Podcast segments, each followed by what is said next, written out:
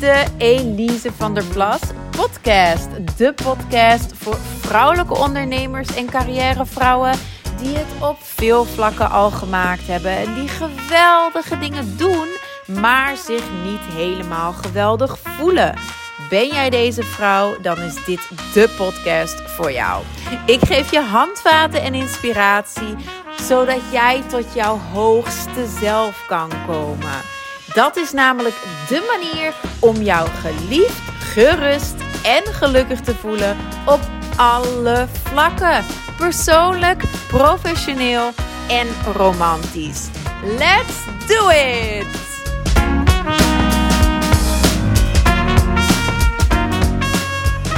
De allereerste aflevering. Ja, ik kan nu wel zeggen dat ik allerlei angsten heb moeten overwinnen en belemmeringen heb moeten doorbreken om dit te kunnen doen op dit moment. En dat ik hier met klotsende oksels zit. Maar dat is niet zo. Ik zit hier heel relaxed op mijn uh, blauw fluwelen bank. En ik geniet er nu al van. Want dit is wat ik ontzettend graag doe. Als je mij een beetje kent, dan weet je dat. Kletsen, I love it. Praten, verbinding maken met mensen. En fun fact, ik heb ooit al een podcast gehad. Ik was acht jaar. Mijn podcast liep ongeveer van mijn achtste tot mijn veertiende. Alleen toen heette het een radioshow. Want podcast was natuurlijk nog niet bekend. En uh, ja, misschien herinner je het nog wel. De cassettebandjes, de ouderwetse radio's. Ik babbelde uren aan uren aan cassettebandjes vol. Met dus mijn eigen radioshow, waarop ik dan advies gaf aan mijn luisteraars tussen aanhalingstekens. En als er dan vriendinnetjes bij me kwamen spelen, dan waren zij te gast op mijn radioshow. En dan ging ik hun interviewen. Dus uh, ja, het is gewoon helemaal op mijn lijf geschreven, dit. Nou, in deze allereerste podcast ga ik mezelf aan je voorstellen. Kleine disclaimer daarbij. Uh, ja, deze podcast gaat garant staan voor veel superlatieven, uh, licht erotische one-liners en ook veel Engelse termen tussendoor, want that's me. Daarnaast, als je je afvraagt wat voor accent heeft ze, ik heb uh, voornamelijk een Nederlands accent, want ik ben geboren en getogen in Groningen, maar ik woon al ruim tien jaar in Antwerpen, dus inmiddels zitten er ook wat Vlaamse woorden tussendoor en is ook mijn intonatie wat uh, vervlaamst, zullen we zeggen. Dus dan weet je al een beetje wat over mij. Um, maar voor nu wil ik je vooral ook vertellen wat mijn verhaal is geweest tot nu toe. En um, waarom ik denk en heel sterk voel dat ik jou zal kunnen helpen. Ik zeg er ook nog, uh, voordat we echt beginnen bij trouwens, dat ik deze podcast uh, het liefst in één keer opneem. En uh, maximaal twee keer wil ik mezelf geven om een podcast op te nemen. Omdat het op die manier ook gewoon authentiek en ongefilterd blijft. Hè? Dus op die manier praat ik echt tegen jou. en zal ik dus uiteraard af en toe over een woord struikelen. Maar that's real life. Nu, als er één ding is dat ik heel zeker weet, dat ik heb geleerd in mijn leven, en daar ga ik maar gelijk mee uh, met de deur in huis vallen, dan is het dat gelukkig zijn echt het eerste is dat je zou moeten doen. Dat zou bovenaan jouw to-do-list moeten staan: gelukkig worden. En ja, dat klinkt misschien een beetje raar, maar eigenlijk is dat echt gewoon wat je als eerste zou moeten doen. En het is omgekeerde wereld dat we het eigenlijk allemaal dus net andersom doen. Als je erover nadenkt dan zoek jij waarschijnlijk ook het geluk buiten jezelf. Ik heb het ook jarenlang gedaan. Je zoekt het geluk in uh, een nieuw uiterlijk of een, of een uh, hogere functie, meer geld verdienen. Uh, ik heb het geluk zelfs gezocht in een edelsteen, in een, in een ijsbad met, met Wim Hof, in nog een nieuwe cursus, nog meer kennis.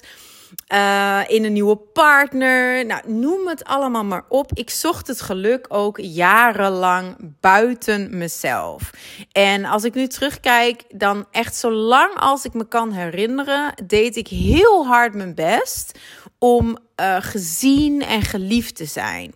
En mijn geluksgevoel en mijn zelfliefde en eigenwaarde waren afhankelijk van mijn prestaties en van hoe ik eruit zag en ook wat andere mensen daar dan weer van vonden.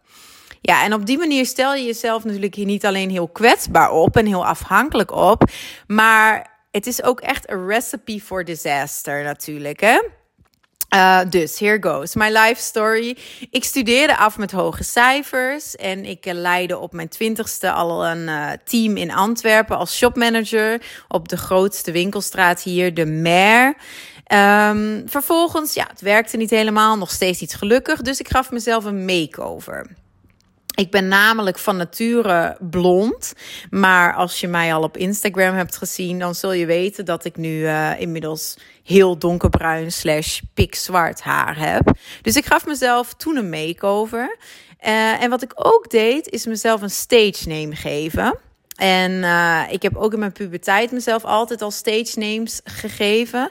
Maar nu deed ik het echt helemaal officieel en kwam ik daar ook mee naar buiten. Namelijk als Elisa Kama. En onder die naam trad ik jarenlang op als burlesque danseres. Ik startte ook met die naam drie bedrijven, waaronder Kama Burlesque, wat nog altijd uh, een bedrijf is dat ik run met burlesque workshops en shows. Kortom, ik deed heel veel geweldige dingen. En elk carrière doel dat ik voor mezelf stelde, dat behaalde ik. Um, ik ben ook nog naar Spanje geweest met mijn toenmalige partner. Ik heb daar toen een bed and breakfast gerund een jaar. Ik heb uh, tussendoor ook nog in Argentinië gewoond, in het prachtige Buenos Aires. Kortom, living the life, hè?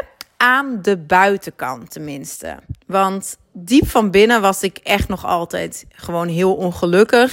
En worstelde ik met mijn zelfliefde mijn emoties gingen echt met grote ups en downs. Mijn zelfvertrouwen. En hoe dat zich bij mij uiteindelijk dan uitte. Um, is in slechte relaties. Dus ik uh, ontwikkelde bindingsangst, verlatingsangst, codepen codependentie, wat een woord. Um, kortom, ik had gewoon foute relaties met mannen die uh, ja, niet goed waren voor mij. En ik hield dit verborgen van iedereen.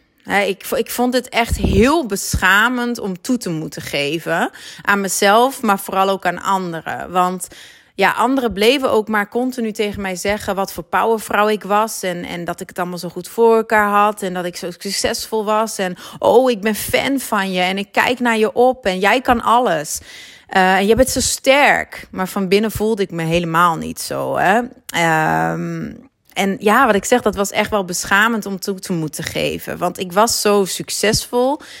Uh, waarom lukte het me dan niet in de liefde? En waarom voelde ik me dan niet succesvol? Ik heb er echt heel lang heel erg mee geworsteld. Ik heel moeilijk om hulp te vragen ook. En ik negeerde dat gevoel dan ook. Echt jarenlang. En dan denken mensen, hoe hou je dat jarenlang vol? Ik plakte een masker op. Uh, clownsmasker was mijn favoriete masker grote smile op mijn gezicht. En uh, als iemand dan vroeg, hoe gaat het? Prima, super. En die grote glimlach uh, ja, werd mijn masker om mijn uh, depressie en mijn eetprobleem te verbergen. Want zo erg was het inmiddels geworden. En keihard werken. En burlesque dansen en ook shoppen. Veel kopen dat was, uh, waren mijn vlucht geworden en mijn verdoving eigenlijk. En toen kwam de bekende ommekeer. en bij mij was dat een avond in bad. Ik was inmiddels uh, van de een op de andere dag gedumpt. En uh, ik stond er als mama van een uh, eenjarig zoontje helemaal alleen voor. Belogen en bedrogen. En nog wat dingen wat ik je zal besparen. En ik zat, ja, weer kan ik wel zeggen, in bad te huilen. Toen ik um, de klik maakte. Ik, ik voelde en ik hoorde eigenlijk ineens heel helder dat het echt gewoon tijd was om zielsgelukkig te worden. En om onverwoestbare zelfliefde te ontwikkelen. En ik voelde ook ineens heel sterk dat dat in mezelf ging zitten. Um, en alle ja maar uh, en excuses die ik had, die, die verdwenen in ineens. Als sneeuw voor de zon. Want ik kon gewoon niet langer weglopen van de relatie met mezelf. En ik kon niet langer ontkennen dat ik wist dat dat de way to go was. Dat ik dat bovenaan mijn to-do-list moest gaan zetten. En wat ik zeg, alle excuses vielen daarmee ineens weg. Oh, het valt eigenlijk wel mee. Ik mag niet klagen. Zo erg is het niet. Uh, ik heb geen tijd om, uh, om dat mezelf bovenaan uh, mijn to-do-lijst te zetten. Ik moet drie bedrijven. Ik had toen drie bedrijven. Ik moet drie bedrijven runnen. Ik ben moeder. Ik heb een zoontje, een heel jong zoontje. als hij ouder is, misschien had ik eerst nog tegen mezelf gezegd. Kortom, ik maakte de klik. En wat mij toen uiteindelijk heeft geleid naar die hele sterke verbinding met mezelf, dat is wel een vrij unieke manier. Um, en dat is sensualiteit. De oplossing lag dus eigenlijk echt recht voor mijn neus. Als burlesque danseres zijnde. Als iemand die al jarenlang sensual empowerment cursussen gaf aan vrouwen was het dus ook echt sensualiteit dat mij uiteindelijk tot een super liefdevolle verbinding met mezelf heeft gebracht. En daarmee ook tot een hele liefdevolle verbinding met anderen. En je heel sterk en liefdevol verbonden voelen met jezelf, met de wereld, met je omgeving en met iedereen en alles en met al wat is. Dat is gewoon ook de weg tot zielsgeluk. Nu, als jij nu denkt aan getuite lippen en een diep decolleté en uh, heel veel blonde extensions, dat is niet wat ik bedoel met sensualiteit. Hè?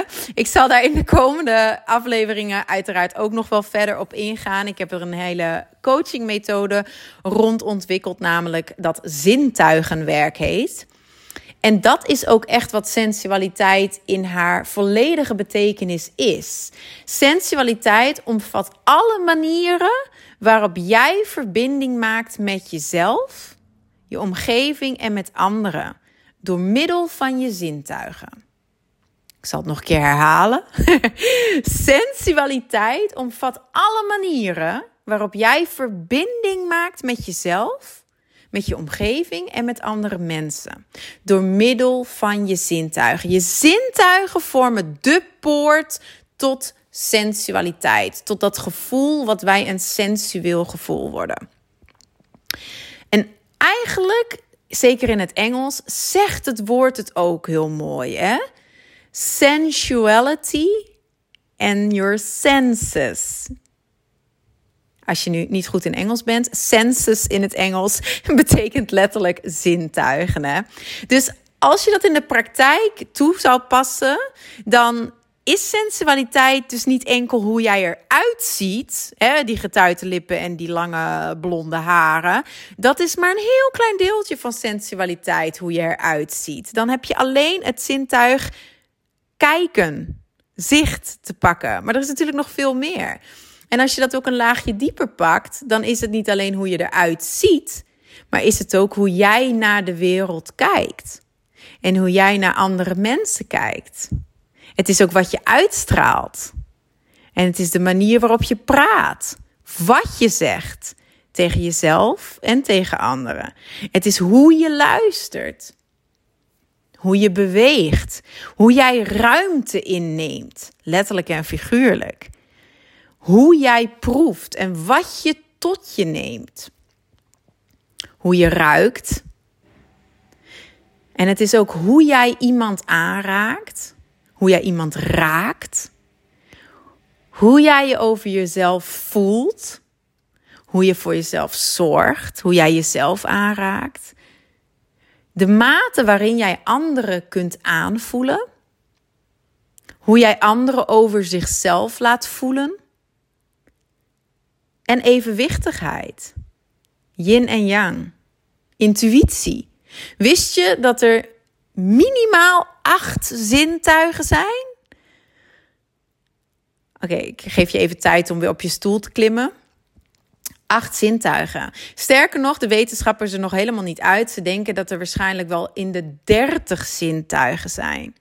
Kortom, dit is nog maar het begin van sensualiteit, denk ik. Maar sensualiteit is een hele mooie manier om dus in volledige verbinding met jezelf te komen.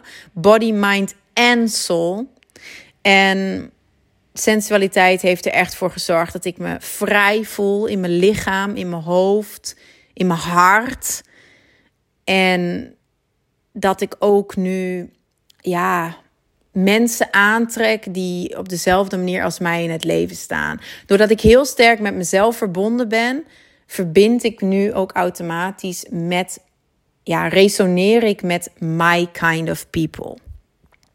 Ik kan je vertellen, als je volledig aligned bent, en sensualiteit is daar een van de manieren uh, dat ik inzet om dat te bereiken. Maar als je helemaal aligned bent met jezelf, in lijn bent met wie je echt diep van binnen bent, en dat aan het licht gaat brengen, als je dat doet, dan gaat echt alles, alles optimaal stromen. Alles. Uh, alles is toen voor mij veranderd. Professioneel, persoonlijk, romantisch, alles. En andere vrouwen daar nu mee helpen. Naar deze duurzame liefde, zelfliefde, rust en geluk. Dat is echt mijn zielsmissie. Dit is uh, heel kort mijn verhaal tot nu toe. Ik hoop dat je, ja, dat je het interessant vond. Misschien is mijn verhaal wel een beetje hetzelfde als jouw verhaal op bepaalde vlakken. Herkenbaar voor je op bepaalde vlakken. Ik hoop dat je het een uh, fijne eerste aflevering vond. En uh, ik kijk er ontzettend naar uit om in de volgende afleveringen het niet meer over mezelf te hebben. Of in elk geval niet zo lang als nu. en uh, dan laten we het gewoon helemaal om jou draaien. Dit was de Elise van de Plas podcast. Heel graag tot de volgende keer.